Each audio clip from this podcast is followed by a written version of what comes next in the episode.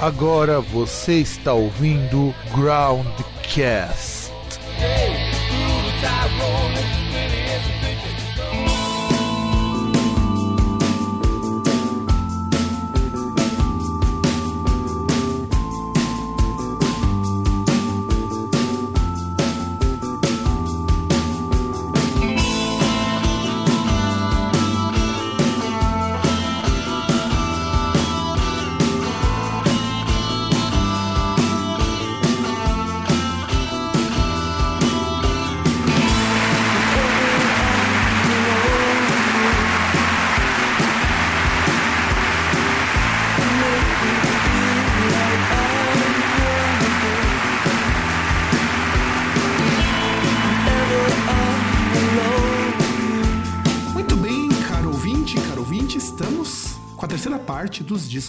1989, neste ano que tá quase acabando, não é, César? É, tem que acabar, né? Aí começa, acaba, ele começa. Nesse ciclo finito aí de os e começos, né? Exato, a gente então começamos o, o ano de 89 dando contexto histórico, depois seguimos de janeiro até maio, e seguindo nossa lista então a gente vai começar em junho. E César, fala aí desse primeiro disco que a gente vai comentar um pouco, que é uma banda que sei que você curte, você curte até mais do que eu. Comenta aí, vai.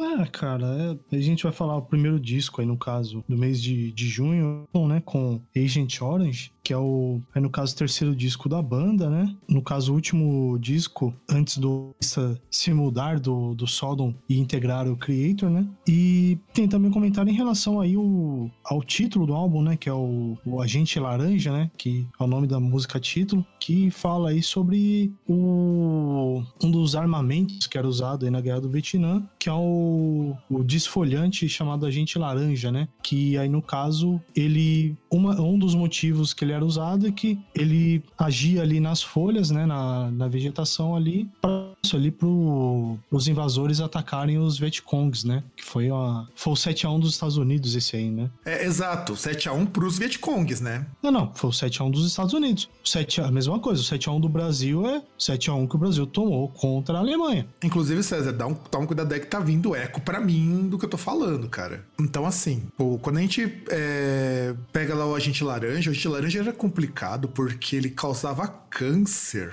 quando ele vinha em nível elevado e eles usavam um- uma quantidade muito, muito, muito absurda de agente laranja pra poder pegar uns descampados assim, poderiam atacar, já que os Vietcongs se escondiam no meio da mata. E aquilo atacava os nervos, era meio foda. Porque, na verdade, o agente laranja era a mistura do, do 24AD e o 245T. Inclusive, o 24D é vendido até hoje como inseticida. Mas no Brasil, onde inseticida faz bem pra saúde. É, é, exato, exato. Então, o agente laranja ele é muito, muito foda. E pior que não foi só Vietcong que teve problema, muito americano tinha problema, teve problema com agente laranja, porque assim, a ideia era só tirar as folhas, né? Teoricamente. Só que, meu, você acertou soldado, você acertou criança, acertou gente que não tinha nada a ver com isso, pra variar, né? E o Sodom foi uma banda que bateu muito no pé. A gente até comentou isso nas músicas de protesto, a gente não chegou na parte europeia, exceção da Inglaterra, das músicas de protesto, mas o Vietnã pegou muito pesado pra muita banda, além dos Estados Unidos. E o Sodom, nessa coisa de antimilitarismo, que a banda sempre bateu muito no pé disso, de ser antimilitar, Agent Orange, que é o maior clássico deles, inclusive, é justamente pra falar que deu ruim. E não só isso, ele também tem uma faixa que é a Magic Dragon, que ele dedica ao ataque do Douglas a C-47 que é um avião que, atacou, que, que disparava, o modelo de avião que disparava esse agente laranja nos. É que é bombardeio, né? Sim, um bombardeio que dispar- disparava esse agente laranja no meio da mata. Depois nós tivemos o Offspring com The Offspring, que lançou seu primeiro disco nesse ano, que ninguém gostou muito, não. Esse depois desse disco a banda não tinha vingado. E sabe o que, que eu acho? O The Offspring é uma banda muito curiosa, eu particularmente acho muito curioso, porque eles começam bem com aquele punkzão bem cru dos anos 80, para depois virar aquele pop punk grotesco e nojento na virada pros anos 2000, sabe? Eu acho uma pena. Inclusive, eu tava vendo uma discussão no Twitter de uns caras falando de pop punk. Achei muito legal quando falaram do The Offspring. O quanto que o Offspring foi ficando cada vez mais, mais pop conforme foi passando. Tanto que, para mim, o disco mais legal do The Offspring é o disco de 97, o Inexway The Ombre, porque a partir do Americana já tá bem popzinho, embora o disco não seja ruim, não. E você, o que você acha do, do, do grupo que nos agraciou com clássicos imemoriáveis como Pretty Guy for a Nice Guy. Pretty Fly for a Nice Guy, desculpa. Então, eu acho que o Desligando Primavera, né? Desligando Primavera, que horrível. É, cara, aí mesmo, é só que aquele negócio, né? Você pega também a questão de que o que estava em voga estava fazendo sucesso era o pop punk, né? Começou aí com, com Green Day também, né? Indo mais para esse lado pop é, e outras bandas surgindo, e até bandas surgindo nessa pegada mais pop também, né? Aliás, que, aí... o, que o Green Day é um outro exemplo, igual do Offspring, só te cortando também, que começou bem punk, bem crua, e depois escambou para um pop e que agora tentou recuperar um pouco desse punk anos 90 que eles tocavam, sabe? Punk, rock alternativo, alguma coisa do tipo, sabe? É que no caso até do Green Day, eles até tentaram com, com American Idiot, tentaram uma, uma vertente aí de protesto nas letras e tal, mas e... Não sei se é questão da, da idade, que aí com a juventude você perde um pouco daquela. aquela. aquela raiva, raiva mais, mais juvenil, sabe? E é, aí. É, é, o Billy Joel já era adulto, aí ele assume que também gosta de rapazes, né?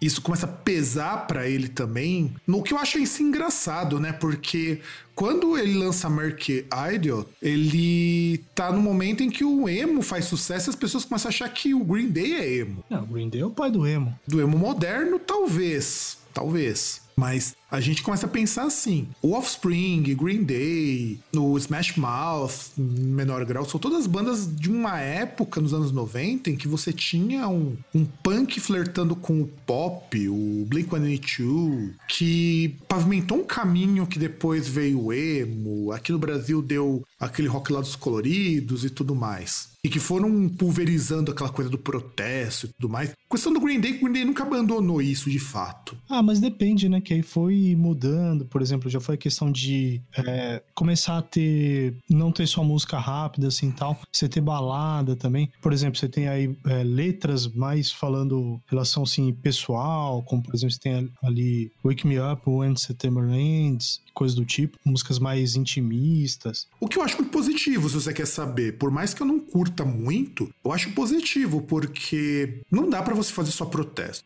É, vocês têm que entender, nem o, nem o Clash, meu, que era uma banda ultra hiperpolitizada, fez só protesto. É, denota uma certa sofisticação na. na porque eu, eu, pode não parecer, principalmente você olhando é, nosso cenário político, as cenas vão amadurecendo, né? E até interessante que você citou o Blink 182, lembrou uma outra banda que aí já começou, assim, pegou a, a, onda, a onda pop, que é o The Bloodhound Gang. Bloodhound Gang. Mas o Bloodhound Gang, é, eu acho engraçado, porque o Bloodhound Gang, hoje, quando você para pra ouvir, era uma banda muito estranha, até musicalmente falando. E é uma banda hiper pop. Sim, e era de zoeira. E era de zoeira. Não, e o pior é que você para pra ouvir hoje, porque na época eu achei uma bosta, mas hoje eu falei, puta, mas esses caras eram geniais. Só que assim, eles eram muito pop, estavam estourando nas rádios para fazer uma música muito esquisita. Era um divo para as massas, era o divo fazendo sucesso com uma música que as pessoas achavam que era sensacional, mas era muito bizarro. Ah, mas também gostava por causa dos videoclipes e coisas do tipo também. É, mas pensa bem, o, pode... o, divo fazia uma coisa meio assim, só que não fazia o sucesso que o Bloodhound Gang fazia. E o Bloodhound Gang, os caras eram ah. bons também, vai. Eu... Não, não, não, mas, mas o, o divo era um negócio mais cabeçudo também, né? Sim, muito mais. Não que o Bloodhound Gang também não seja. Não, mas, não, mas não, o... precisa, não precisa ficar pensando muito para dar uma risada com ele. O Divo, o negócio chega a ser medonho quando você parar pra pensar. O é, Divo. tipo, o, o Divo é tipo humor de, do filme Nerds, tá ligado? É, É. é aquele negócio que você tem que parar e, tipo, para. velho. Aí você entende, aí você acha graça ou não. O que No provavelmente você não vai achar não- graça porque o negócio é muito bizarro, cara. O, o Divo, É, também. eu levei anos pra conseguir achar alguma coisa interessante no Divo porque pra mim era muito estranho. É que era mais interessante da estética, né? Sim, Por sim. exemplo, sim. você ter aquela parte do sintetizador e tal. Que na verdade os caras são, são fruto da própria época, né? Sim, sim. de Round Game, de, de, de, apesar de ter um negócio assim, você pensar um pouquinho logicamente, né? Sim, sim, sim, sim. E aí você tem também o Extreme Aggression do Creator. Ele é considerado um dos melhores discos do Creator, até porque muita coisa que o Creator toca até hoje, até o próprio estilo do Creator se fixou com o Extreme Aggression. E a partir desse disco, o Creator é considerado como uma das melhores bandas de thrash metal que não fazem parte do Big Four. E agora vamos- fazer justiça aqui, cara. O Big Four só tem banda caída, meu. Vamos, vamos ser sinceros. Que banda do Big Four, que Big Four tá considerando banda americana, não é uma banda caída hoje. Ah, não, mas aí que tá. É que a questão, assim, que foi, foi visto como um dos melhores discos de trash sem ser do Big Four. Pô, faz parte. Basicamente, assim, vamos, vamos falar, eles são o Big.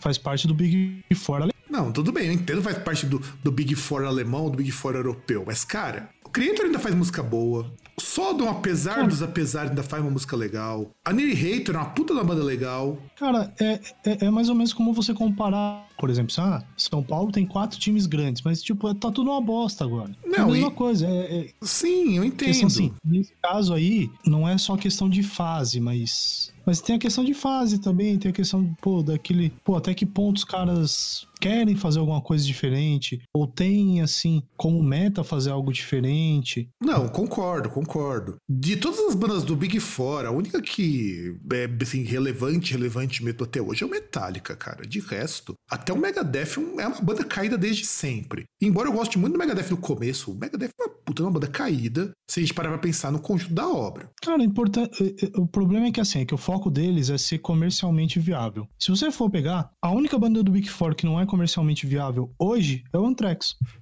É, mas isso é verdade. E de fato foi a banda que mais arriscou também. Sim, só que o, que acontece? Pra eles o que importa é isso. Eles não estão nem aí. Igual, por exemplo, o Slayer vai fazer uma porra de uma, de uma turnê de despedida e não vai terminar. Exato. Mas você quer fórmula melhor que essa, que essa daí do que, que o Kiss inaugurou? Kiss, é um, Kiss fez escola e o resto seguiu. É simples. Gênio, gênio, gênio.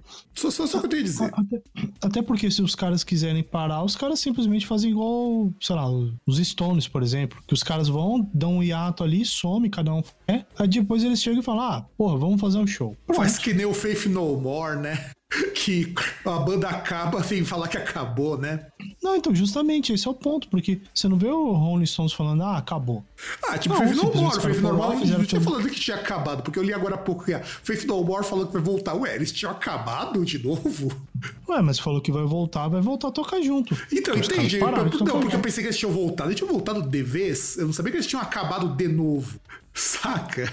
Porque já tinham feito no se ano retrasado lançado o Sol Invictus, sabe? Não, então, mas aí o, o Sol Invictus foi de 2015, pô. Então, e eu pensei que eles ainda estavam juntos, mas não, eles acabaram a banda, não falaram juntos? ninguém e vão voltar. Não, mas os caras não estão fazendo show, como é que eles estão juntos? Então, mas é. Mas podiam estar, podiam estar compondo, podiam fazer qualquer coisa, sabe? Porra, E- cinco anos? sim, sim. co- Cara, o Tool, a banda ficou seis anos que os caras voltaram pra gravar um disco, porra. Ué, igual Guns N' Roses, ficou lá um tempão, quase 10 anos pra lançar o Chinese Democracy. Então, quer dizer, a banda, o tempo pra, de ter gravado discos e continuar junto é irrelevante, cara. Eu considerar que a banda acabou, a banda voltou, ficou cinco, seis meses, seis anos falando depois que voltaram que ia lançar disco, lançaram e ficou, virou disco do ano pra muita gente. Que, aliás, puta discão Fear Inoculum, que conseguiu desbancar Taylor Swift na primeira semana, porque eu fiquei bastante impressionado. Mas enfim, vamos lá. Prince lança Trilha do Batman em 89, aquele filme do Michael Keaton, com o Jack Nicholson como Coringa. E,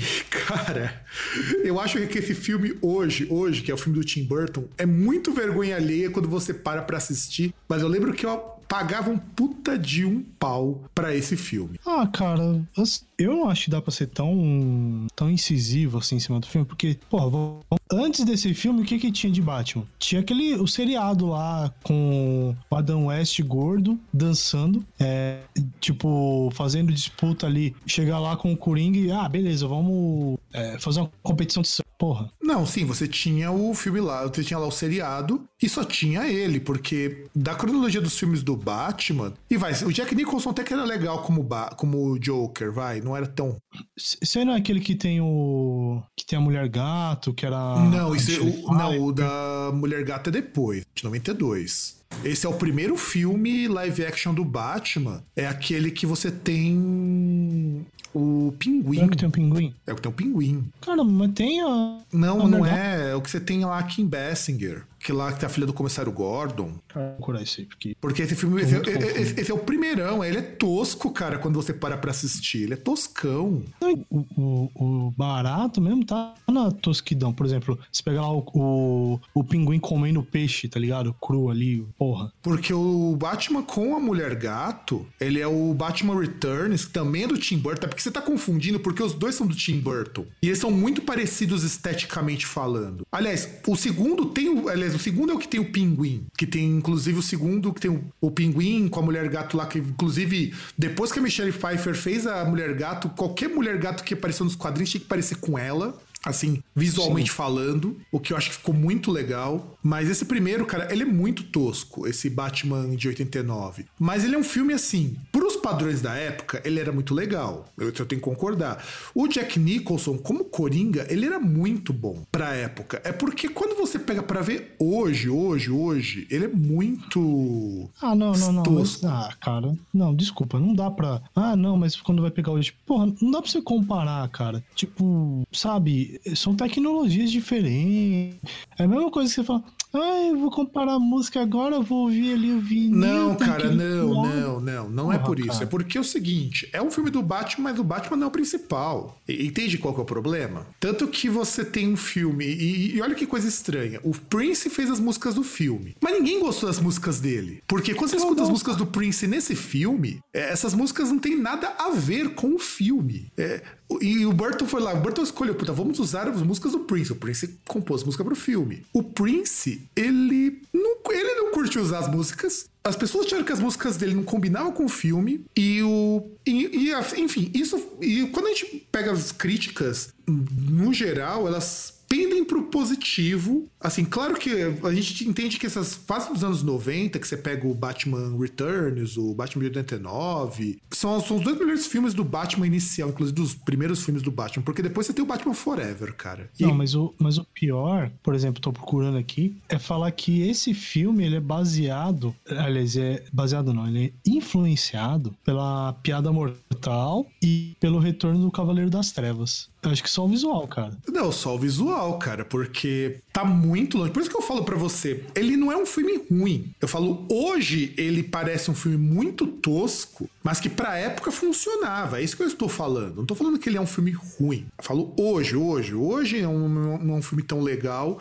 Não, ele é um filme tosco. Como é um qualquer filme que você vai pegar aí é, antigo, Mas o Batman. Returns, ele continua bom, cara. O filme que de 92. Quando a gente fizer algum dia dos discos de 92, se parecer a trilha do Batman de 92 em algum momento, vale a pena porque o do 92 continua legal. Mesmo com os problemas técnicos ali, ele continua muito mais legal. Com tudo, com tudo ali. E vai.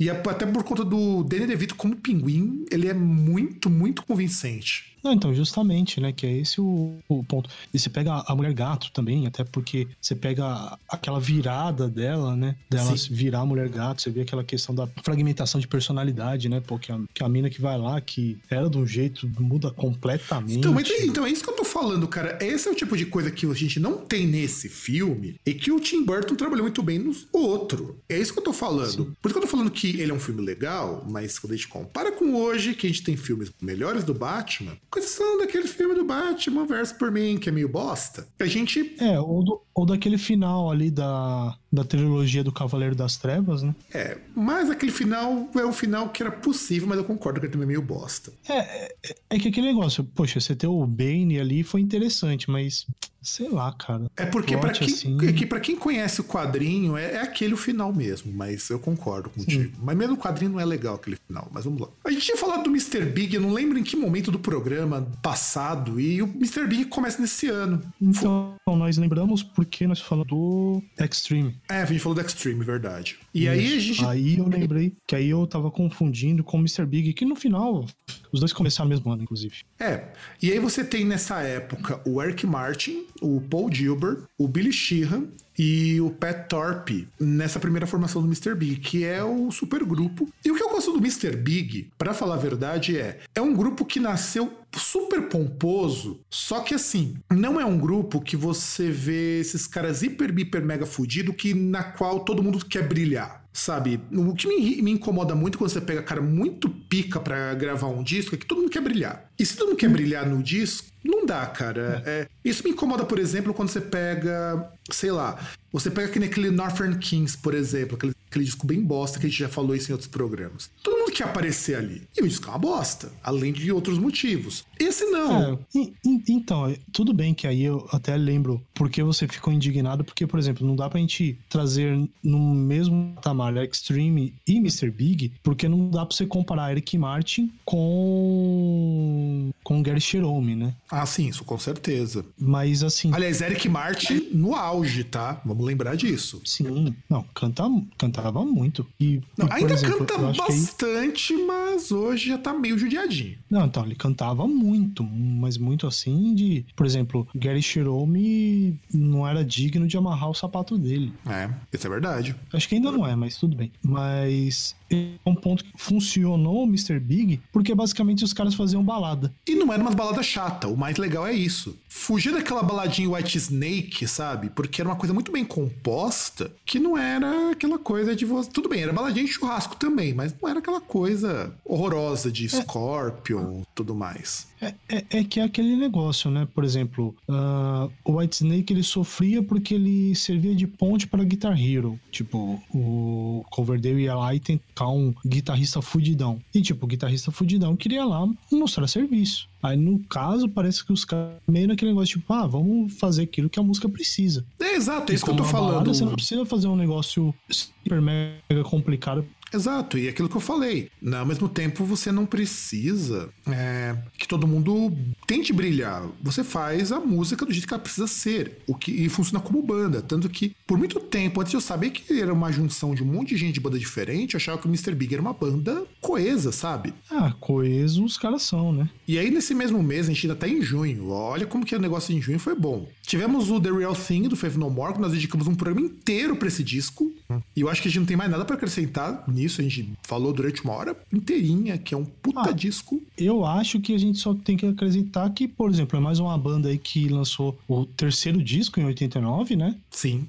Que, na, inclusive, que, nós, sim, fala, inclusive nós falamos agora há pouco que é a banda que vai voltar de novo. Sim. E, e, e, que é aquele negócio, sim, como a gente tá falando, é o terceiro disco, não é o primeiro do Phenomore. É o primeiro com o Mike Patton, mas não é o primeiro da banda. Não, é o primeiro da banda. E que, aliás, que discão, hein, cara? Que discão. É, é só isso que eu tenho para dizer. É só isso. Que discão. Em julho, tem um disco que eu acho muito interessante. Opa. Opa. Ah, não, desculpa, eu pulei, tá pulei, pulando. verdade. E esse disco é importante, não podia ter pulado. Chris Isaac é. com Heart Shaper World. Não posso pular esse disco porque tem a música mais famosa do Him nesse disco, que é Wicked Game. Aliás, Chris Isaac, eu acho que é engraçado porque Wicked Game é uma baita de uma música famosa e o Billy Valo conseguiu deixar mais famosa ainda com ele, uma coisa, música que todo mundo já conhecia na voz de outra pessoa. Você quer comentar alguma coisa desse disco do Chris Isaac ou sobre o Chris Isaac, César? Ah, cara, a única coisa que eu poderia comentar é que, tipo, a versão de Wicked World é aquela música de. Wicked Game, Comercial cara. de perfume, né? Você falou Wicked World, cara. Você, né? Hã? Falou Wicked World. Ah, Wicked Game, perdão. Wicked Game parece, é, parece um comercial de perfume, que é uma cena ali, um negócio meio, meio sépia, meio preto e branco, sabe? É, é um negócio que você vê hoje quem tem TV a cabo é você vê aquilo, você pensa que é um comercial de perfume. E, cara, isso, né? O Vili Valo pegou muita mulher graças ao Chris Isaac. E o Chris Isaac não foi esquecido graças ao Vili Valo. Então foi uma, foi uma bela relação comensal, né? Não, com certeza. Uma relação de mutualismo aí. Sim. Na qual todo mundo ganha. Só foi ganha-ganha aí. Porque olha. Principalmente o Chris Isaac, né? Ganhou bastante. isso com certeza. Wicked Game, pelo menos para mim, é uma música muito interessante. Primeiro porque ela é trilha de um filme muito legal do David Lynch, que é o, o Coração Selvagem, de 1990. Graças a, a Wicked Game também o Chris Isaac participou de um monte de filme, inclusive o, participou do Twin Peaks, uma série lá do David Lynch. O Isaac ele é conhecido tanto como músico quanto como ator, ele já participou. O, olha só, participou do da filmografia dele. Ele tem lá o, o, Coração Selvagem, tem o Twin Peaks, o Firewalk with Me, que é o outro o filme do Twin Peaks. Tem o Silêncio dos Inocentes, participou do Delta Burke do Saturday Night Live. Tem um, um filme só sobre o Wicked Game. E o último, e o último filme que ele participou foi o Dirt Shame de 2004. Olha Cara, que coisa. Recentemente, cheguei a ver um vídeo, eu não lembro de quando foi, que teve uma o Chris Isaac no Lana Del Rey, que ela quis fazer a cover de Wicked Game e é vergonhoso porque, assim, ela poucas frases e eu não sei se o problema é o problema no som ou o problema dela, que você mal ouve a voz dela. Ah, deve ser problema do som, cara. A Lana Del Rey não canta tão mal assim. É, mas eu acho que, não sei aí se é na música em si, mas enfim. Inclusive, ó, tem uma porrada de covers Wicked Game. O mais famoso é o do Rian, lá do Razor Blade Roman, que aparece no Greatest Love Song 666, depois vai no Razor Blade Romance, que são versões ligeiramente diferentes, tá? Só pra gente colocar aqui. Não, ligeiramente diferentes, não, são diferentes inclusive. O, a primeira versão, inclusive, é muito mais direta. Sim, é. Não tem introdução. Não tem introdução, já começa direto no riff de guitarra e bateria. É. Tem uma versão. E a versão que aparece no Love Said No, na coletânea, tem um pouquinho diferente o, a produção, mas é a mesma do Razor Blade Romance, que é a versão que o pessoal mais conhece. Você também tem o Il Divo, que fez uma versão neoclássica. Então você imagina Wicked Game. Bom, se bem que Wicked Game versão neoclássica fica um pouco mais próxima do que a original. Pra gente parar um pouquinho pra pensar. E a música ganhou prêmio pra caralho. O In Flames fez cover dessa música. Vamos ver que mais aqui. Tem, tem um monte, um monte de banda que fez. Teve no X Factor, o Daniel Evans fez cover no final do Dex Factor. O R.E.M. fez cover dessa música numa coletânea de Natal em 95. O Corey Taylor fez uma versão acústica na turnê do Stone Sour. O Tangerine Dream fez um cover disso. Então imagina uma versão kraut rock extremamente viajante, só com sintetizador. Tem uma versão disso na trilha sonora do trailer do Game of Thrones nossa, e cara, tem muita, muita, muita versão. Fora as performances, incluindo a da Lana Del Rey. Então, essa música é muito o, forte e esse disco é muito foda. Então, não tem, não tem mais o que dizer. Chris Isaac, ele é, ele é fudido. Esse disco, ele é sensacional. E agora vamos pra Julie falar do Pose Boutique do é, Beast Boys. Eu tava tentando lembrar o nome da banda aqui, eu olhando para ela e eu burro aqui esqueci de falar. Bom, é, primeiro lugar, vamos colocar que Beast Boys é um, era um grupo de hip hop de branco. O, o mais engraçado é isso. O, o Beast Boys surge na mesma gravadora de, dos cara de hip hop negro, produzido pelo Rick Rubin. Só que, só que nesse disco aqui o produtor não era só, não era o Rick Rubin, era o Dusty Brothers e o Mario Caldato Jr. E foi lançado pela Capitol Records. Peace. E assim, é considerado como um dos grandes marcos para o hip hop. Porque o Beast Boys, antes de virar aquela banda meio hip hop, meio rock, viria se tornar depois, no, anos depois, a partir do Check Your Head, era um grupo de hip hop bastante assim. Não como, como que a gente pode dizer? Era bastante interessante até. Eu acho esse disco muito legal. O disco Pose Boutique é um disco que fez eles estourarem mesmo. Tanto que só tem só tem hit, tem muito hit como o Terminate Row, o What Come Around.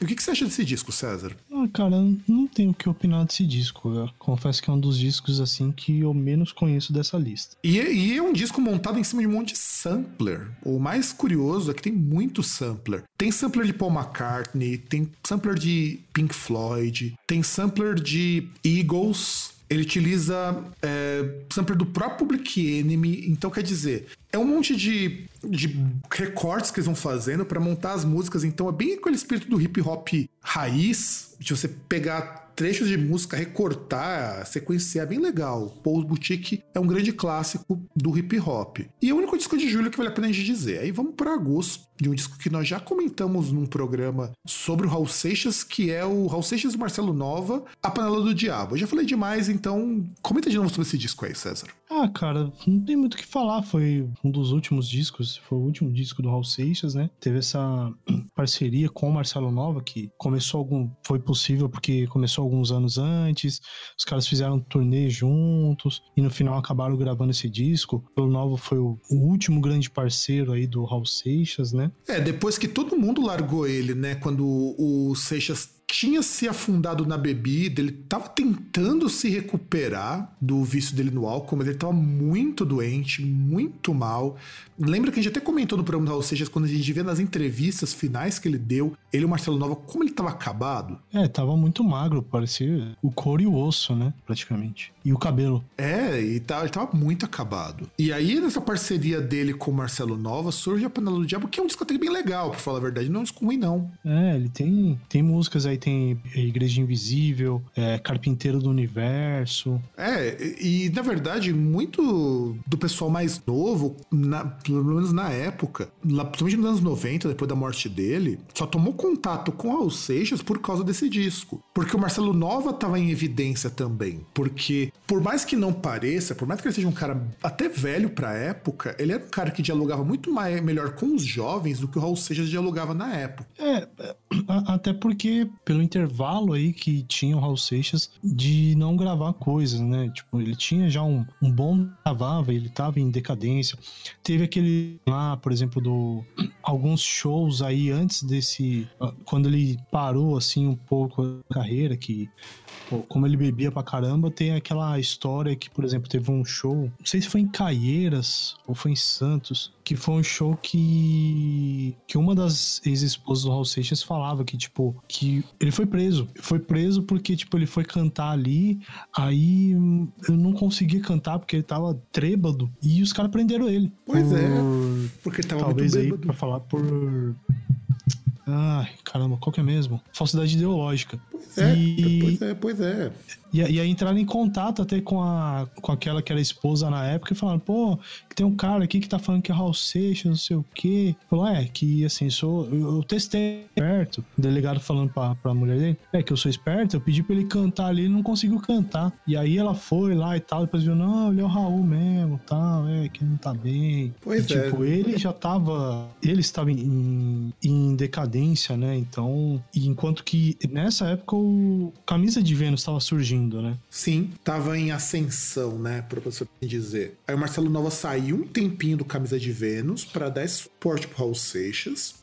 Fizeram Raul Seixas e Marcelo Nova. E tanto que Marcelo Nova foi amigo dele até o último suspiro do cara. E olha que os caras já tretado várias vezes nesse processo. Não foi uma convivência tranquila. E aí também em agosto nós tivemos Prestic While Preach do Testament, puta de um disco de thrash metal. Outra banda que fora do Big Four que é muito boa. Red Hot Chili Peppers lança um grande clássico. Nossa, esse disco eu acho ele do caralho, que é o Mother's Milk, que é o quarto disco que é muito, muito legal. Inclusive, foi aí que rolou a treta deles com o Fade No More. E o que que você gosta desse disco do Mother's Milk, César? Ah, cara, ele é um disco icônico, né? Que ele tem aquela que seria, entre aspas, a formação clássica do Red Hot Chili Peppers, né? Que teve a morte ali do guitarrista do Hillel, e aí a, a saída do baterista, entrou o, o Chad Smith, né? O John Frusciante. E o som da banda mudou bastante, né? Porque a banda antes tocava uma coisa mais próxima do hardcore e aí depois ela passou a ser uma banda muito mais de rock alternativo. E ela se aproximou muito mais do metal, inclusive, depois da entrada do Frustiante. Até porque não era bem a, a, a pegada dos caras. O Flea não é bem um, guitar, um baixista com essa pegada muito approach, muito rock and roll, muito metal, sabe? É, que ele é um approach mais. Ele tem um estilo mais funkeado. Tanto que você vê, o, por exemplo, as versões aí de. As, o Red Hot Chili Peppers fazendo cover de funk, funk clássico. Exato eles não tinham muito isso. E aí, de repente, quando eles se encontram com o Michael Ben Horn, e ele queria que o disco soasse mais heavy metal. E ele também gravava em cima das próprias bases, fazia overdub. Porque até o final dos anos 80 não era muito comum ainda, até porque o digital estava começando a ficar popular, a gravação digital, de você fazer gravação por canal e cada um gravar o seu. Era muito mais comum que as bandas gravassem todas juntas e depois cada um regravava a sua parte separado para dar uma reforçada. E o Fruchete não curtia muito essa ideia, porque para ele era uma coisa meio não autêntica, sabe? Então tem muita banda, tipo Crisium, que de uns tempos pra cá só tem gravado com a banda toda junta, porque eles não estão curtindo tanto, cada um grava o seu e depois junta tudo para ver no que dá. É, porque aí fica uma dinâmica diferente, né? É, é diferente porque quando você grava separado, você não tá ouvindo o que outro cara tá tocando. Você, claro, você ensaia muitas vezes até você decorar decorar a tua parte. E para você montar a música é muito mais rápido quando você só tem que gravar a tua parte. Porque você vai a pessoa só monta ali no programa, ela mesma corrige no programa a nota que tá errada e acabou. Cara, você economiza meses de trabalho com isso, se você quer saber. Meses de ensaio até. Horas de estúdio você economiza com isso. Mas não é uma dinâmica que para todo mundo funciona. Eu acho foda uma banda tipo Chili Peppers porque é uma banda que, se você vai gravar todo mundo junto, o nível de complexidade, às vezes, das músicas dele não dá para você fazer todo mundo junto. É, imagina uma banda que faz turnê direto que os caras precisam estar com o disco pronto, sei lá, em seis meses. É meio foda isso, é foda. E aí você tem esse disco, inclusive, eu acho esse disco Moyer's Milk muito legal, é um disco bem mais pesado. Ele é muito parecido com o, o disco do Faith No More, que saiu um pouquinho antes. Embora o estilo dessa coisa de funk metal, eles já tinham, o Red Hot Chili Peppers já tinha uma pegada assim antes, nos discos anteriores, mas o Mother's Milk sai junto, no mesmo época do Faith No More, e isso dá um de um bafafá. Eles têm que dar entrevista, depois tem que desmentir, é um rolê do caralho, sabe? Ficam magoadinhos e, e, é, e, é, e o resto é isso. King Diamond lança Conspiracy, que é um disco legal, acho um disco que King Diamond eu acho curioso, porque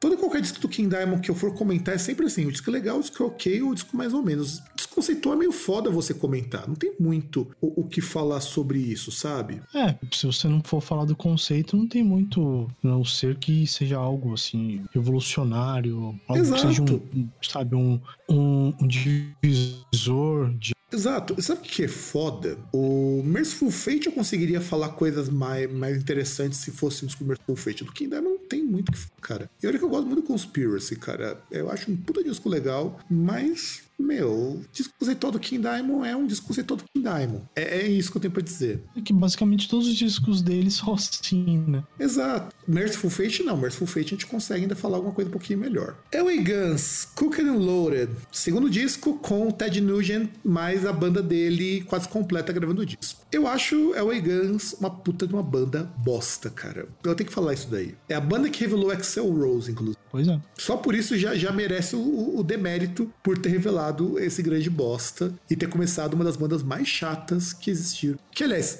Guns N' Roses é responsável pelo revival do hard rock, cara, dos anos 90. Uma coisa que nunca deveria ter acontecido. O maior crime da humanidade.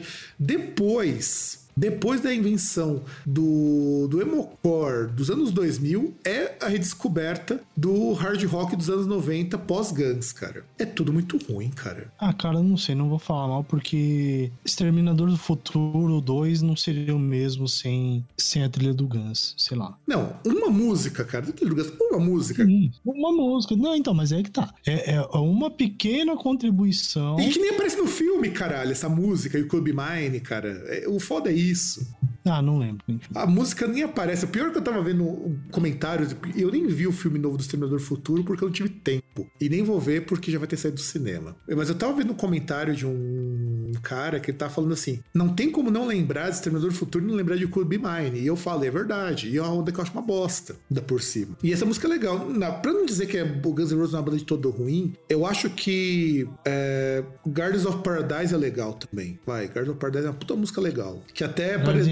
Eden. Garden of Eden, desculpa, Garden of Eden. Que inclusive virou até paródia nos Simpsons. Que o, ah, que cara, não sei. Tipo, até banda ruim lança música boa, então. é, isso, isso, é verdade. Isso é verdade. setembro. Setembro é um mês que tá bem mais ou menos, vamos lá. Motley Crue lança Dr. Feelgood, que é um clássico da banda, sobretudo porque essa música toca direto naquela rádio que só toca a minha playlist sempre. E que inclusive é outra banda vai voltar, você viu Motley Crue voltando? Ah, cara, é... o Kiss deu a letra, todo mundo aproveita. Mas, César, o que, que, o que, que nós dissemos no começo deste ano? Que seria o ano do retorno. E nós acertamos Sim. na previsão. Exato. Então nós conseguimos um, retorno.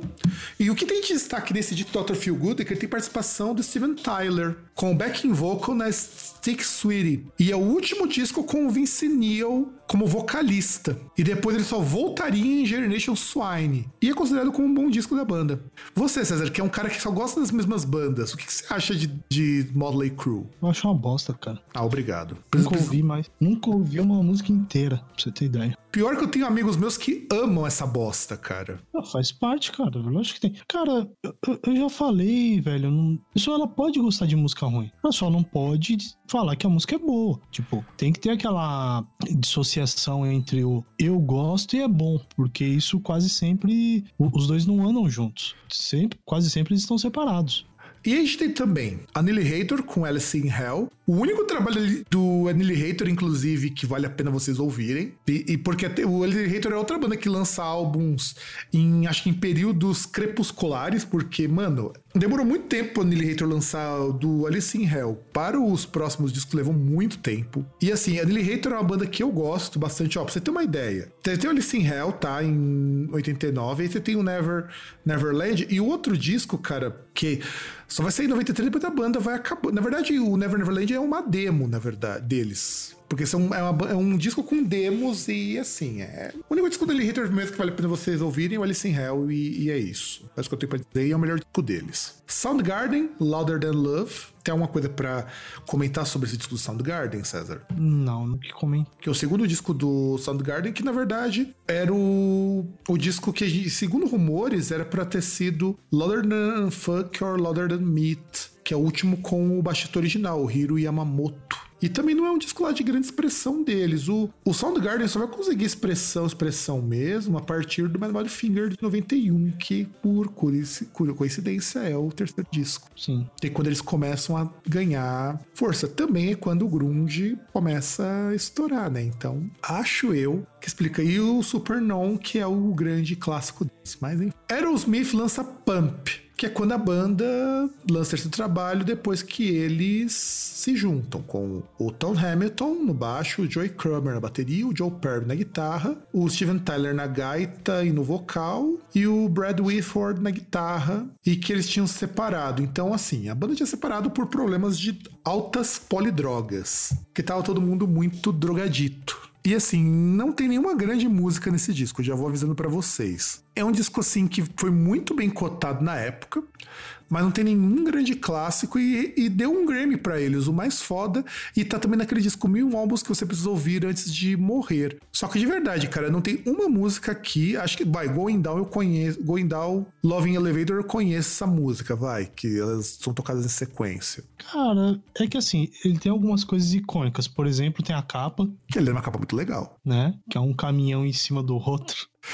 Não, é uma caça. Não, não, não, não, não, não. Ele é uma cabine de caminhão em cima da outra, não é um caminhão inteiro, que já é mais legal ainda. Não, não, não, é, é um, é um caminhão, é um cavalo, é a parte da frente do caminhão. Exatamente, um o, que é mais, o, o, que é mais legal ainda. Sim, que, que não tem nenhuma conotação diferente daquilo que você está vendo, obviamente, nem, nem em relação ao nome do disco que aparece na porta de um dos da, da, de uma das cabines, né? E ele tem tem outros discos, é que obviamente, por exemplo, porra, What It Takes, pelo amor de Deus, né? Que, que por sinal é uma composição do Steven Tyler Tyler com Joe Perry e o Desmond Child. E é uma baladinhas mas você tem Janis Goragan, The Other Side. My Girl, né, também cara? são músicas famosas. Vamos pegar My Girl, vai. My Girl não é uma música tão ruim assim. Não, não, tô falando em questão de músicas famosas. Não, verdade, verdade. Você tem também. Se for pegado sim. E esse disco ainda teve problema com lei, com a justiça, né? Porque o que acontece? É,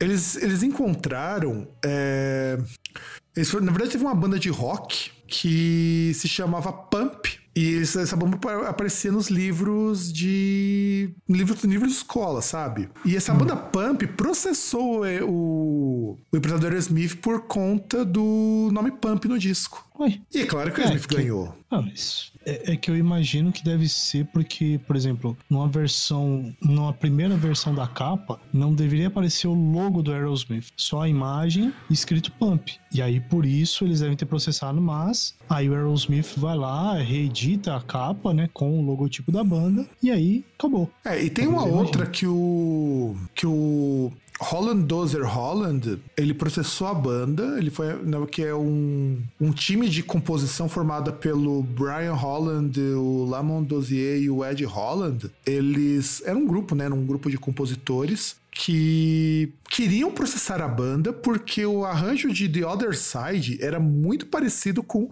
Stand in the Shadow of Love. E aí o que eles fizeram? Eles pegaram o. Eles concordaram, ah, vamos adicionar então que o Holland, o Dozier e o Holland fizeram parte dessa melodia e acrescentaram ali nos créditos de The Other Side. Parece que é pouco, mas não é, porque isso dá royalties. Vejam só. Esses caras têm enchido o rabo de grana. É, coisa boa é que essa não é a mais famosa da, do disco, né? Pelo menos para Aerosmith. Exatamente, exatamente. Temos Loudness lançando o Soul of Fortune, que é o primeiro disco com o Michael V. Serra no vocal, que teve boas críticas e vendeu pouco nos Estados Unidos, que foi a época que o Loudness se mudou para os Estados Unidos e a gravadora, que se eu não me engano era Warner, tinha prometido para eles, ó, vocês vêm para cá, vocês chuta fora lá o vocalista de vocês japonês, coloca esse americano aqui, gente boa, que já tinha cantado no Dr. Sim nessa época, se eu não estou enganado. Não, não minto, não tinha cantado ainda, o Dr. Sim viria depois.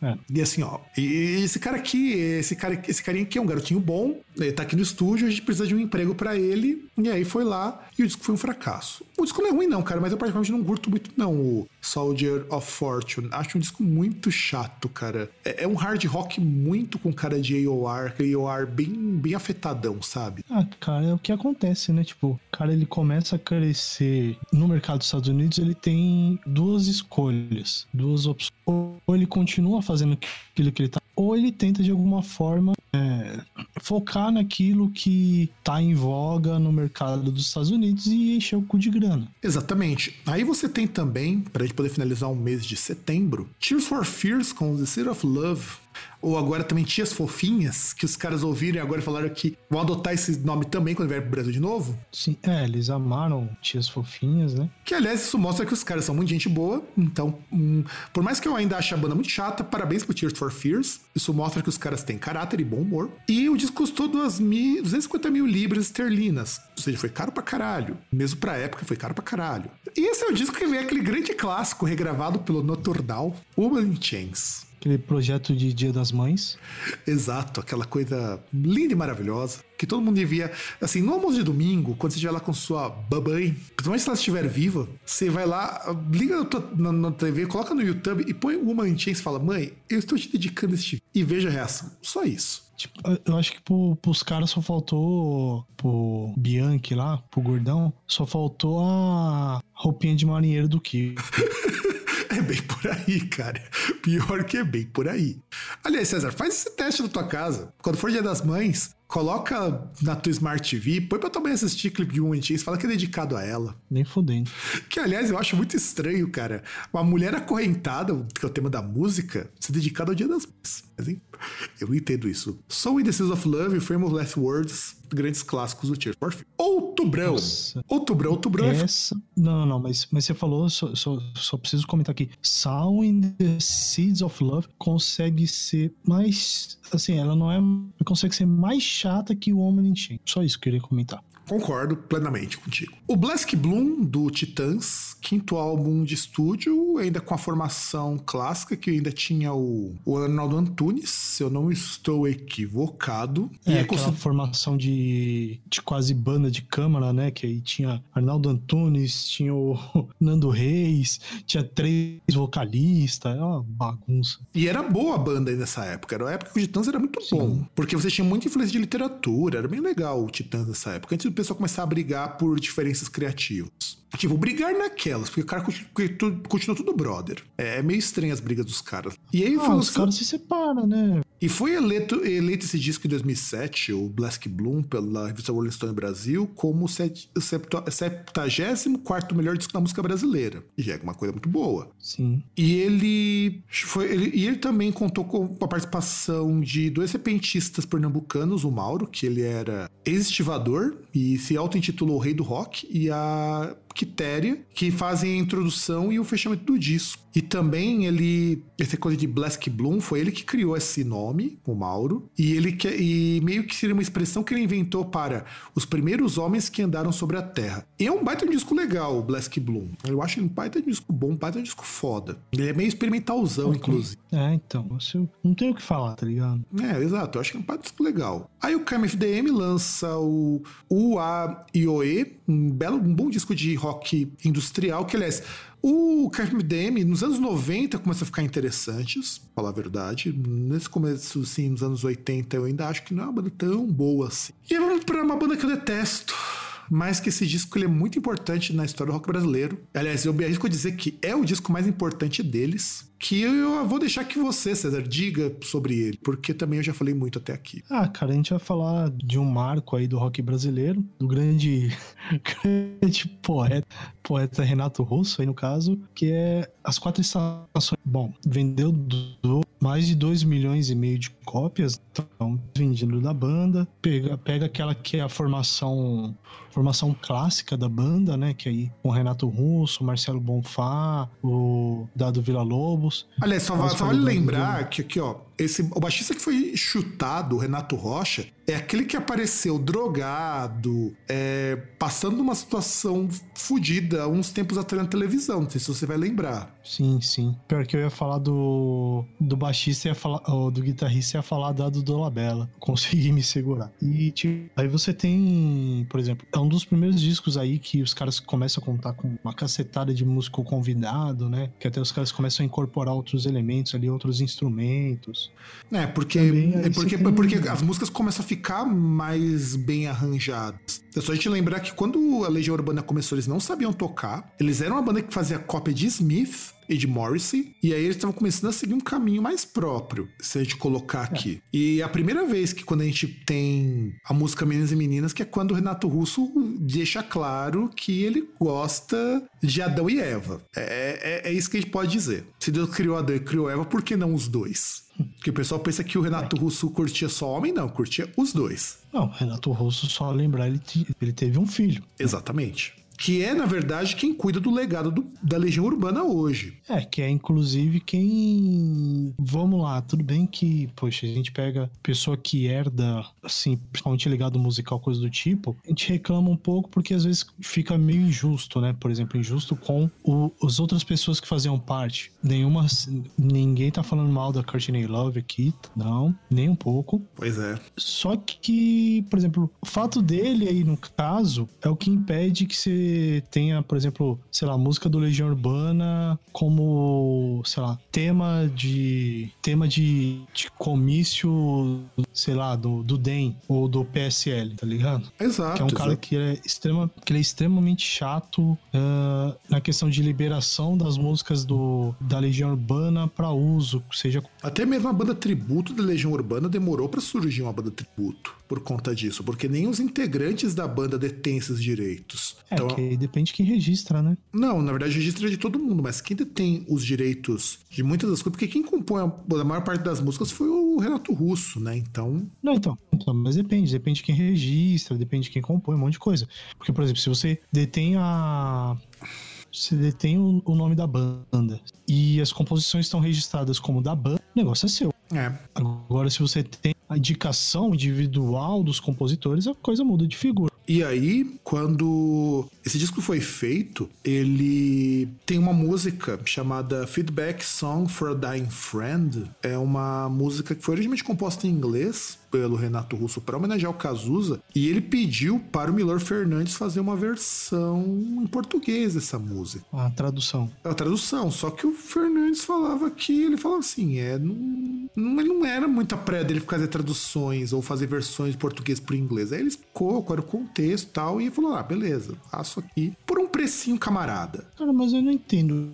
Eu componho uma música, eu peço para outro cara traduzir por causa do seguinte, cara. Traduzir não é tão simples, ele quer manter a musicalidade, sabe essas coisas? Porque o Milor Fernandes, ele já traduziu Shakespeare. Uhum. Então ele sabia como manter a métrica, manter a rima e tudo mais. E o Milor Fernandes não entendeu isso lá. Por que, que você quer que eu traduza uma música que não, tem problema dela estar tá em inglês? É que foi só a tradução na para aparecer no encarte. É, e ele queria uma tradução que fosse uma tradução melhor do que a que ele daria. Sim. Então ele dá uma tradução para que não perdesse a parte literária da coisa. Então por isso que ele contratou ele para fazer a tradução. Não que ele não pudesse traduzir. Mas você entende qual é a questão? É, é uma tradução de escritor, não é uma tradução simplesmente para dizer, ó, esse aqui é o conteúdo e acabou. Uhum. Então por isso que ele contratou, e o que faz muito sentido. E aí você tem a Kylie Minogue com Enjoy Yourself. Kylie Minogue, uma cantora que fez muito sucesso nos anos 90, ela lança esse segundo disco que o pessoal gostou, o pessoal não gostou. E porque parecia muito com o primeiro disco. O que, aliás, é,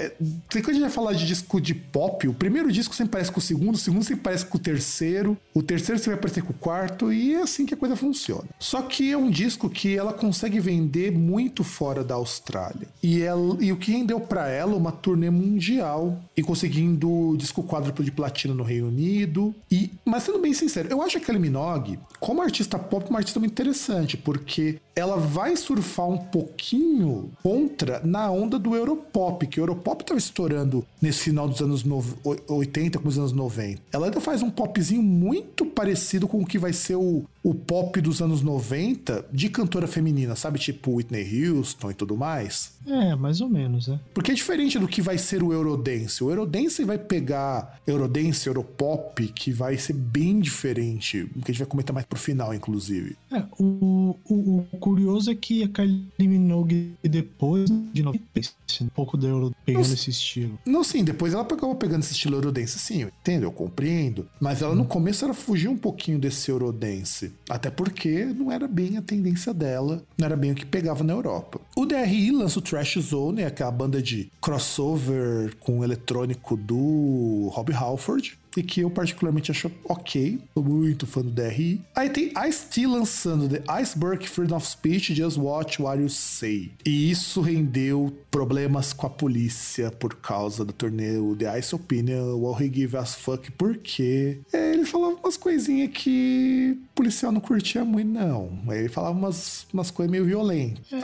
porque é aquele negócio, né? O cara vê assim, tipo, que? Polícia violenta? Como assim? E tem cara que se dói, né? É, o, o ICT, ele sempre foi muito polêmico. Antes mesmo de ter o Body Count, Body Count veio bem depois disso, ele já botava muito dentro na cara e falar, ó, o problema é isso aqui, ó. Eu, eu sempre achei o ICT um cara, assim, muito direto. Ele não tinha o mesmo, a mesma força de um Public Enemy, que o Public Enemy, os caras eram foda. O Public Enemy era foda. ou o peso Cypress Hill, depois nos anos 90. Mas Cypress Hill foi meio que, vamos dizer assim, um amadurecimento de tudo isso daí que o ICT fazia. É, é, é, que é pela época, né? Que aí você tinha o Public Enemy. O Run DMC, o, né?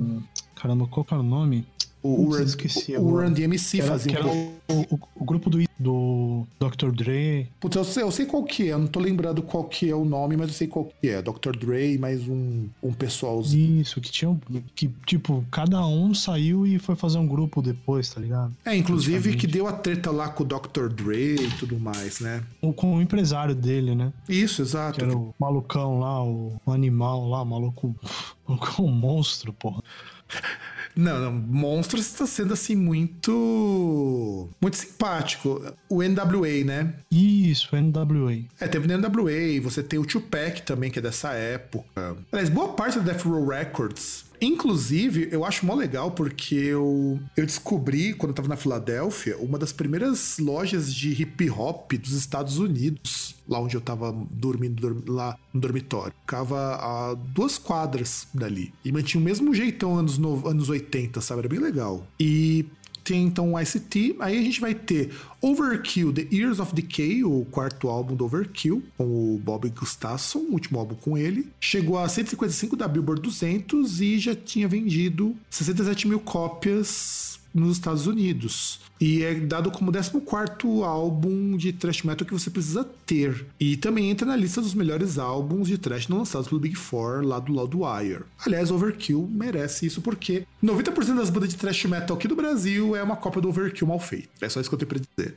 O All About Eve é, lança Scarlet and Olive Stories. Inclusive, eu conheço a Julianne Regan, é uma moça muito gente boa, Julianne Regan. O segundo álbum da, do Albert Eve, que é considerado o mais sombrio. Na época que o Julianne Regan e o Tim Brickchano tinham terminado o relacionamento. E eles eram considerados, na época, os sucessores do The Mission. Então, eles estavam muito na cola do sucesso do The Mission, que estava caindo e eles estavam subindo. E um grande clássico foi lançado nesse mês de outubro, que foi o Pretty Rate Machine do Nine Nails. Puta, é, é, é, muito foda esse disco, cara. É muito, muito do caralho. Primeiro que ele se chama Industrial Nation, mas a gravadora não, não, não achou legal. Aí ele foi lançado dia 20 de outubro e, e, teve, e as rádios curtiram muito o single de Down It, Head Like a Hole, que é puta, uma puta música. E aí, como que essas músicas elas começaram a ganhar, a ganhar notoriedade? Porque as pessoas iam no boca a boca. É, a, a rádio tocava, mas Sabe aquela divulgação do tipo tocava num horário meio bosta? Aí o pessoal ouvia aquilo e falava, pô, isso aqui é legal, cara, isso aqui é diferente, umas batidas meio louca. Aí o Trent Reznor começou a fazer dinheiro no underground. E, e se não fosse pelo fato das pessoas gostariam, e o fato dele ser um, um cara muito bom como empresário de si mesmo, ele estaria no underground até hoje. E na hora que ele viu que tava começando a vender, ele falou: Não, vou chamar uma banda pra sair junto comigo. E aí a gente vai, vamos fazer turnê vendo o que, que dá. E ele encheu o rabo de grana e aí ele tava é, do jeito que tava. Inclusive o Nine Nail sempre tocou tudo muito mais alto, tudo mais agressivo. E ele quebrava tudo, tudo que ele trazia. Ele quebrava instrumento, quebrava caixa, ele quebrava.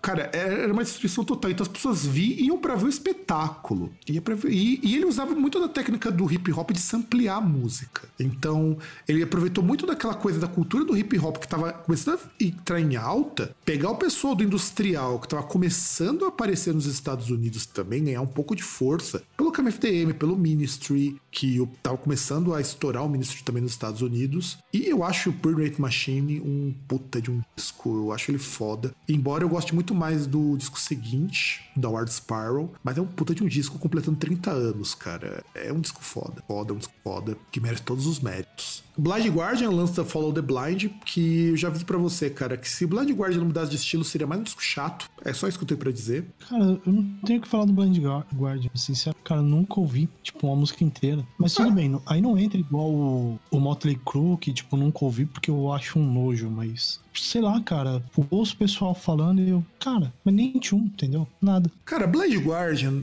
dá pra você dividir ele em três momentos. Antes do Imagination for the Other Side, ele é uma bosta.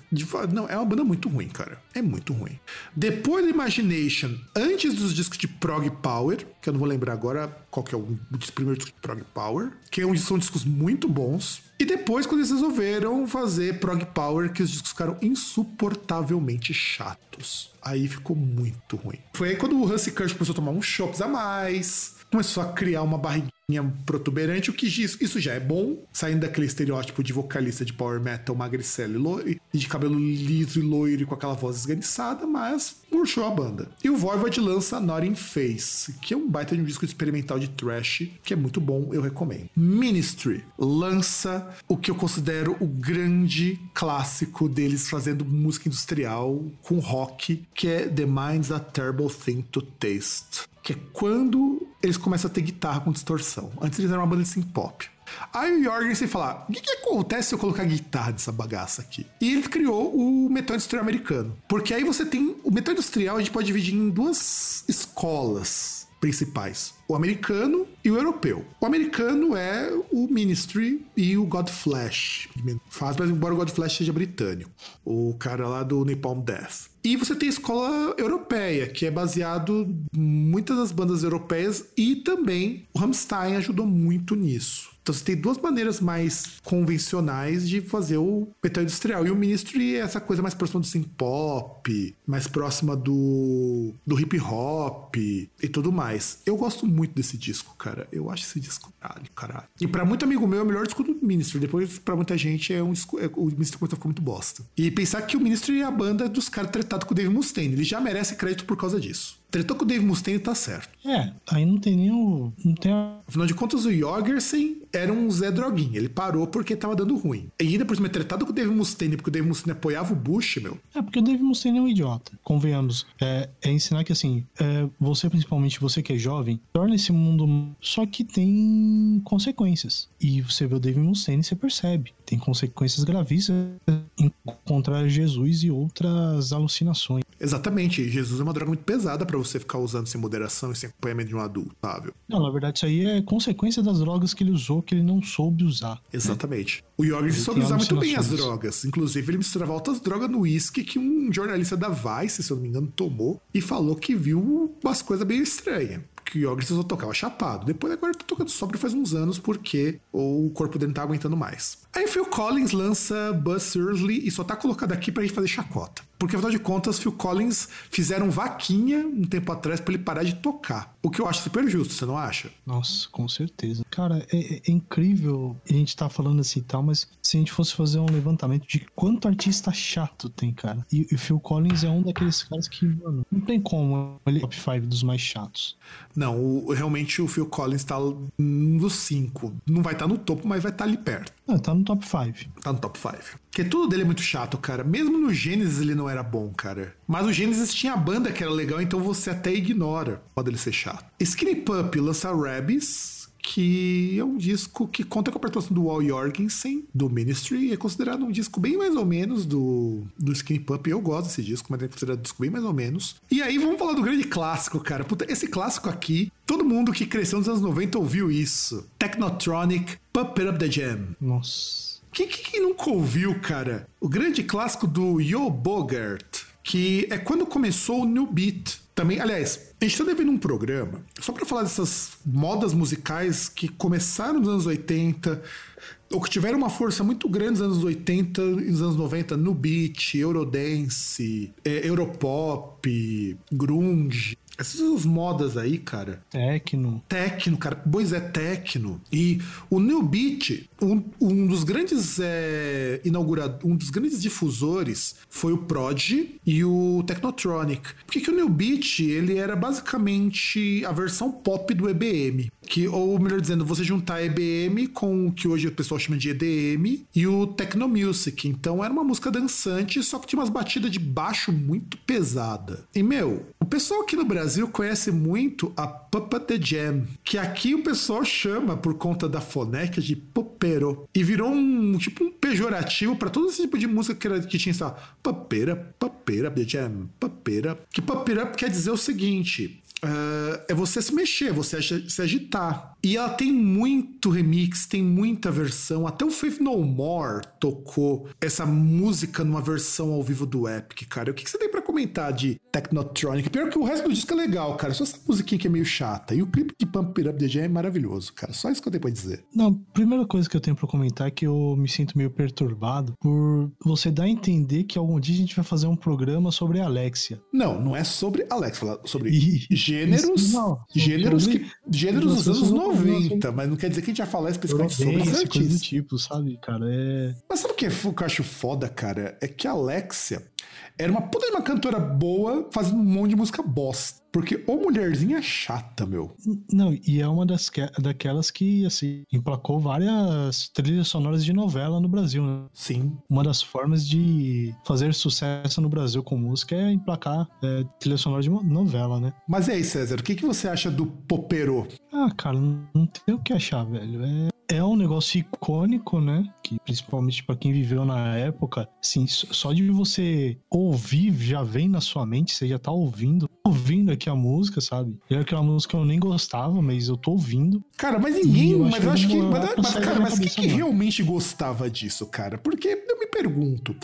Bem que a Technotronic, a faixa Technotronic é legal, cara. Ela parece muito Front 242. Mas a Pump It Up, que é a faixa que estourou, ela é muito chata, cara. Não sei se ela é muito chata porque a gente ouviu muito, ou se ela é chata, chata de verdade mesmo. Cara, se a gente ouviu muito, imagina quem ia nas baladas nessa época. Exato, porque eu era novo quando eu ouvi. Eu tinha um colega meu, ó. Eu tava acho que em 94. 94 não, acho que é 98. 98, 97, alguma coisa assim. Eu morava na Vila Maria, eu tinha um amigo meu que ia todo final de semana na baladinha e, e ele escutava só isso, cara. E, e era muito E- trash, cara. e é hoje, e hoje ele é evangélico. Na matinê, Aí era machinê. E hoje ele é evangélico. que drogas. Você vê que drogas acabam com a pessoa, se a pessoa não se cuida. Tinha um cara que era desses que hoje a gente chamaria de raver, que ele só curtia essas músicas aí, tipo Technotronic e tudo mais, mas ninguém sabia o nome das bandas, sabe? O engraçado dessa época, é, anos 90, começo dos anos 2000, é que pegava muita fita cassete, você gravava as músicas, mas as pessoas nem sabiam o nome das bandas, o nome das músicas, sabe? É, Male Male o cara sabia quando ele. Que, que era tipo é o top hit da, sei lá, Jovem Pan, 97, é, Transamérica. Exato, era bem isso, gravava música da Transamérica. Transamérica era uma rádio muito importante para divulgação desse tipo de música. Eu lembro que eu tinha uma amiga que ela só ouvia isso. Ela só ouvia isso, era foda, era foda. E aí em dezembro temos o Pestilence, que é uma banda de death metal extremamente técnica, da mesma linha do death, inclusive, só que com mais elementos de progressivo, com Consum Impulse, que inclusive recentemente teve no Brasil, Pestilence. Boa banda. Agora vamos falar das bandas nacionais, né? E nós não falamos muita coisa, porque no Brasil não, tive- não teve muito lançamento relevante em 89, pelo menos eu não achei. É, e por que aquele negócio, as pessoas não se apegam a, a detalhes insignificantes, como, tipo, identificar quando foi lançado, né? Ou pelo menos não registra isso, que eu acho meio foda. Sim. Primeiro, é uma banda que eu redescobri recentemente que existe até hoje. João Penca e seus miquinhos amestrados. O sucesso do inconsciente. Primeiro que eu lembro uma vez, um professor lá onde eu trabalho relembrou dessa banda. E eu falei, cara, eu não acredito que alguém me lembra dessa banda. Eu fui procurar, eu tava lendo num grupo que eu participo, e veio um tópico de bandas que já deveriam ter acabado, né? Porque as bandas nacionais não sabem quando acabar. O que na verdade é uma grande mentira, porque nem banda de fora sabe quando acabar. O Slayer falou que acabar, não acabou. O Kiss falou que vai acabar tem 10 anos, não acabou. O Scorpions é sempre a última turnê.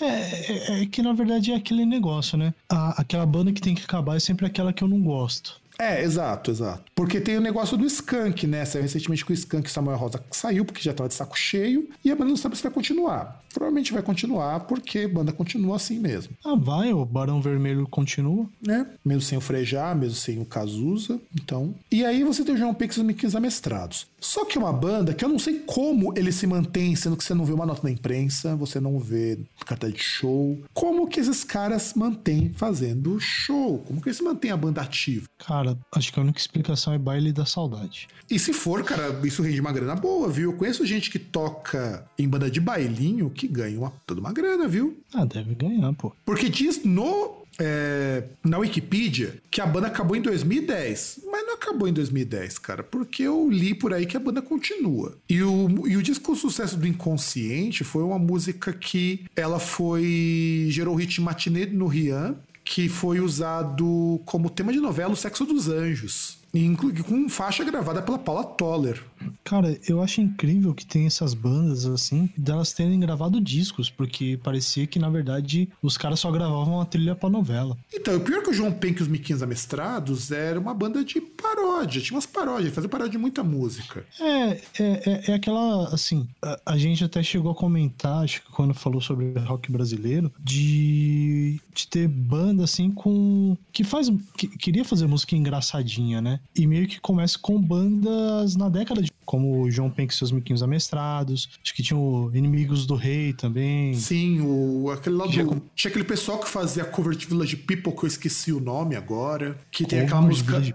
Que tem aquela música Eu Sou Mais Eu, sabe? Nossa. O, acho que é o The Wonders, né? Acho que é o The Wonders, não lembro. Ah, não, não, mas The Wonders é, é mais antigo. Eu- mas eu digo assim, de bandas que até na, no nome que é assim engraçado. Não, não, sim, você tem até no. Mas eu falo assim, a questão de música, cara. É, você. Na, a música brasileira, ela sempre se manteve é, assim, mas enfim. O rock brasileiro, a música brasileira se manteve desde o João Pix e os Miquinhos Amestrados era uma delas. Aí você tem a Angélica lançando Angélica, que aliás. É uma artista, assim, muito criativa, que quase todos os discos dela têm o mesmo nome. Sabe, tipo Led Zeppelin? Não, não, eu acho que você deveria falar com mais res- respeito com a futura primeira dama. Não, enquanto ela é a primeira dama, eu não vou falar com respeito porra nenhuma, não. É, o- Ah, tem, nem- tem que respeitar. Você, puta, ah, sei lá. é cara, vegetariana que come salsicha de, de porco em propaganda, mas enfim. Pois é. Ah, é. Roberto Carlos não, não faz propaganda da Friboi. Pois é, vegetariano. Ou o Luciano Huck come presunto e é judeu. É, são, são, são coisas que o dinheiro compra. Aí o segundo Pagando álbum bem, dela, não. lançado em 89, e foi lançado em LP, em cassete e em CD. É o primeiro álbum lançado em CD. E ainda dois picture discs, com uma versão instrumental natalina. E é um disco que vendeu 800 mil cópias. Meu Deus. Pois é, o que me deixa assustado, cara, é como um disco que é de um disco praticamente de covers vendeu tanto, sabe? Cara, mercado brasileiro, né? Então, o, o foda é que ela é daqui de Santo André, Angélica, cara. Isso é que é o mais foda. Ela é daqui de Santo André. Ah, mas tem que ver que Santo André tem um, com coisas assim, por exemplo, se não me engano, o Danilo Gentili é de Santo André também, não é? Sim. Então. Não, e o foda é que esse disco da E Angélica. reclama de Mauá que tem lá o, a- aquela chama que não se apaga, aquele negócio ali quase cubatão, mas sai uns negócios radioativos de Santo André. É, a gente não tem a petroquímica, mas tem quase um, Cher, um Chernobyl aqui, mas enfim. E aí você tem esse disco que vendeu 800 mil cópias. Primeiro porque ela já era apresentadora nessa época. Então, os programas impulsionavam as vendas de disco, o que já ajuda muito. E segundo, porque ela tinha uma gravadora grande por trás, era a CBS, né? A CBS estava por trás disso. E, e ela tinha cover de Proibido Fumar, do Roberto Carlos, que, se não me engano, já era um cover também. Também tinha cover do Lauder Milk, do Roadhog. E também tem covers de É Toda Molhada de Chuva, que é de Barro la Luz de la Luna, do Los Rebeldes. E também a The I'm So Old Song, que virou Eu Não Sou Bombom. É, é bem por aí, cara. É. É, é que não é cover, né? Aí é versão. Tipo, é igual, mas é totalmente diferente. Aí você tem Passageiro do Meu Amor, que é a Merlin et John. E Meu Sonho Ideal é Mi Rica Ideal. E ainda conseguiu uma música com Ney Mato Grosso e os Trapalhões. Deus do céu. Pois é, cara.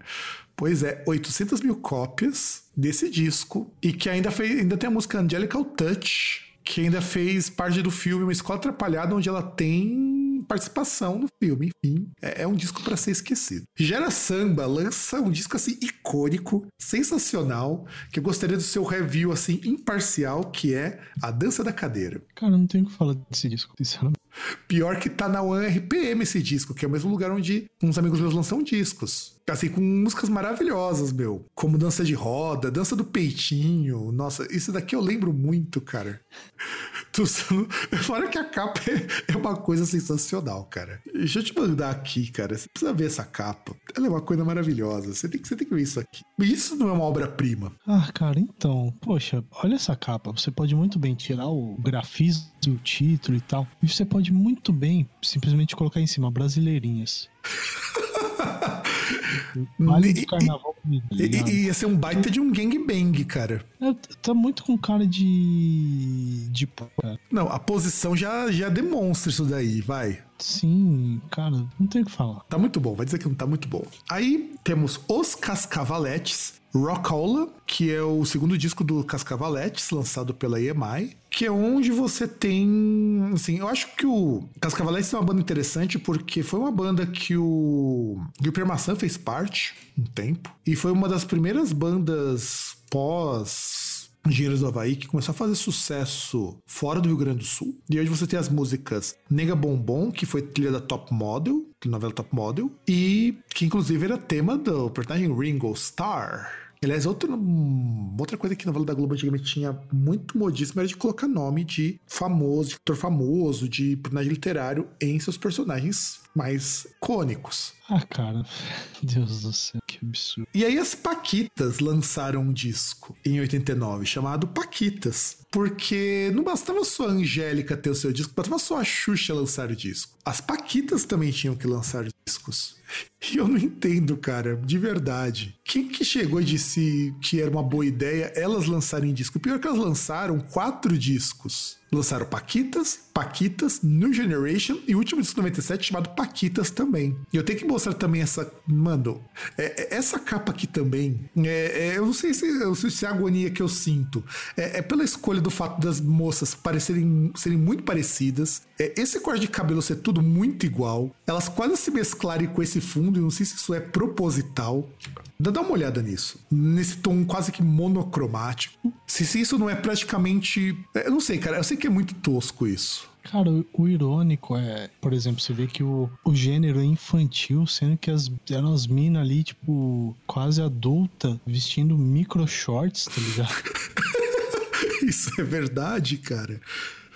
Você fala de vestido micro shorts, cara? Deixa eu te mostrar uma coisa de 88, do show da Xuxa 3 que é um ano antes. Não, não. Eu tenho que mostrar a contracapa disso aqui do show da Xuxa 3, que é de um ano antes. Só, só pra você. É, provavelmente eu já vi isso se eu procurar aqui. Minha irmã tinha. Olha isso daqui, olha o link que eu te passei.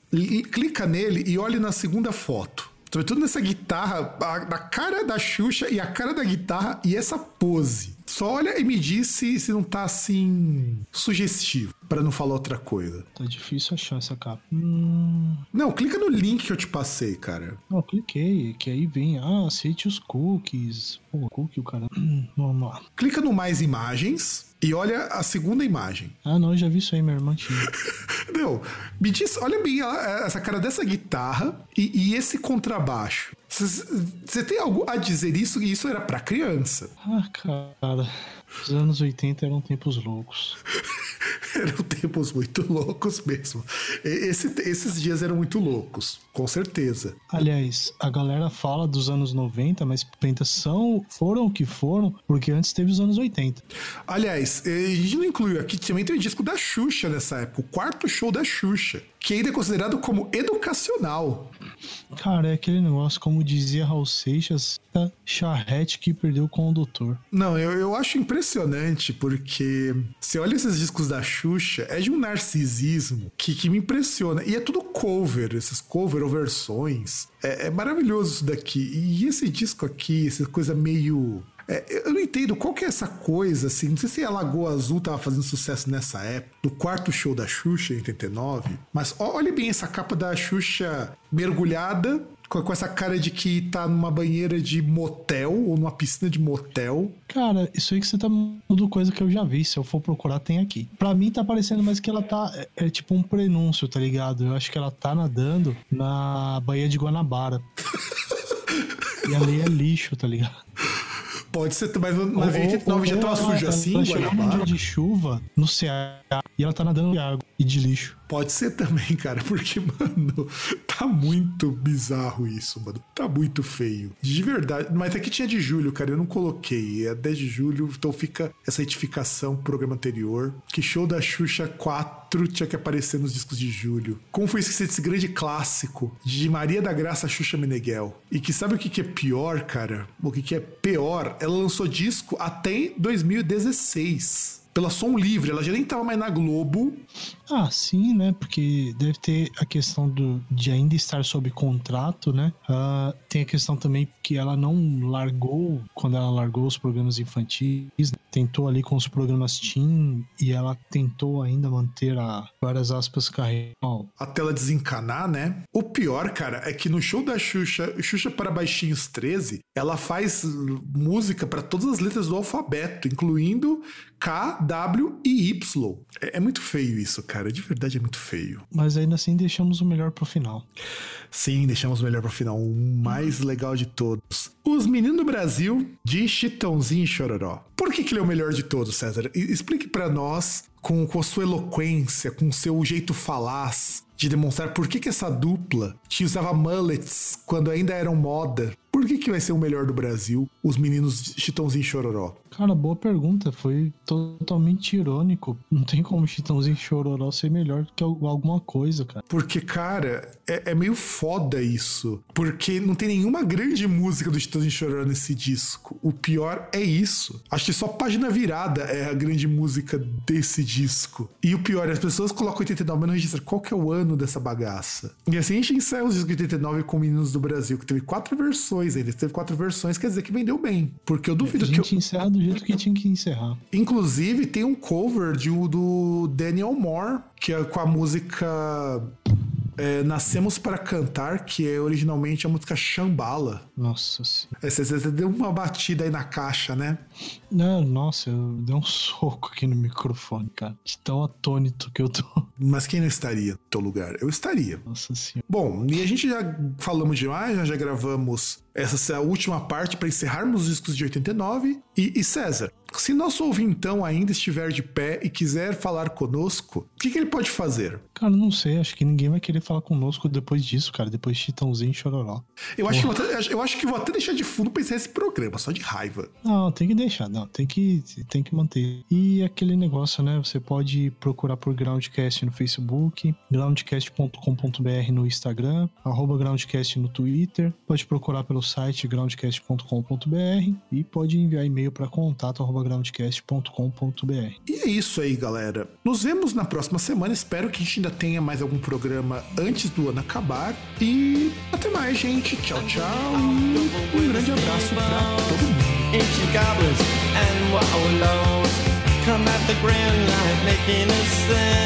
The smell of death is all around. And at night when the cold wind blows no one cares, nobody knows. I don't wanna be buried in a pet cemetery. Addicted to be buried in a bed cemetery. I don't want to live my life again. Followed victim to the sacred place. This ain't a dream, I can't escape. Molars and fangs that are clicking up bones. Spirits moaning among the tombstones. Night when the moon is bright, someone cries something ain't right. I don't wanna be buried in a pet cemetery I don't want to live my life again.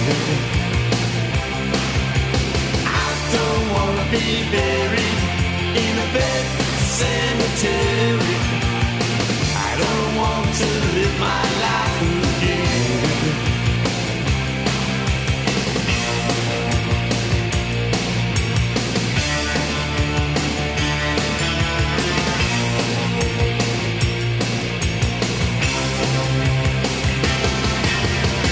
The moon is full, the air is still. All of a sudden, I feel a chill. Victory's and flesh is riding away. Skeleton dance, I curse these days. And at night when the wolves cry out, listen close and you can hear me shout. I don't wanna be buried in a pet cemetery. I don't want to live my life again